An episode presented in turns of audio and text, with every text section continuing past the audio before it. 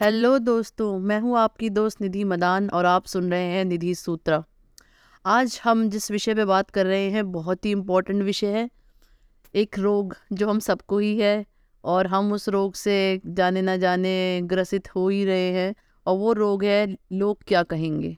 हर किसी को एक ही रोग लगा हुआ है, लोग क्या कहेंगे? और यही सोच सोच कर हम कुछ आगे बन नहीं पाते हैं, कुछ कर नहीं पाते हैं, बस यही सोचते रहते हैं कि यार अगर मैंने ऐसा किया तो लोग क्या कहेंगे? वैसा किया तो लोग क्या कहेंगे? ये काम करूँगा तो अच्छा नहीं लगेगा।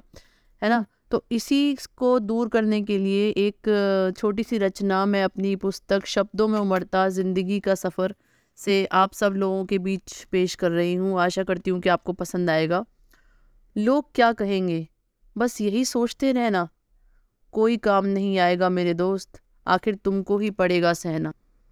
वो कहते हैं, तुम सुनना मत। वो और कहेंगे, तुम थकना मत। वो काटे तुमको कितना भी, तुम एक इंच भी घटना मत। कहने सुनने के चक्कर में तुम हो हताश, अब झुकना मत। मंजिलें मिलेंगी कोशिश से, तुम हार मान, फिर रुकना मत। अपनी पहचान भुला करके, नसीब की सोच फिर रूठना मत। तजुर्बे को अपनी ढाल बना धोखे की तलवारों से कटना मत। नसीबों का क्या? बुला देना। आंधियों से डर फिर चूकना मत। लहरें आएँगी राह में ऊँची ऊँची, आँखें बंद कर फिर डूबना मत।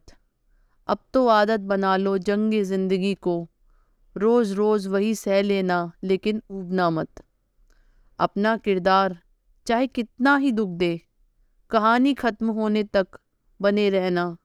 चुपचाप हर दर सह लेना है, दोस्त। आखिरी चोट तक बस टूटना मत। आखिरी चोट तक बस टूटना मत। Thank you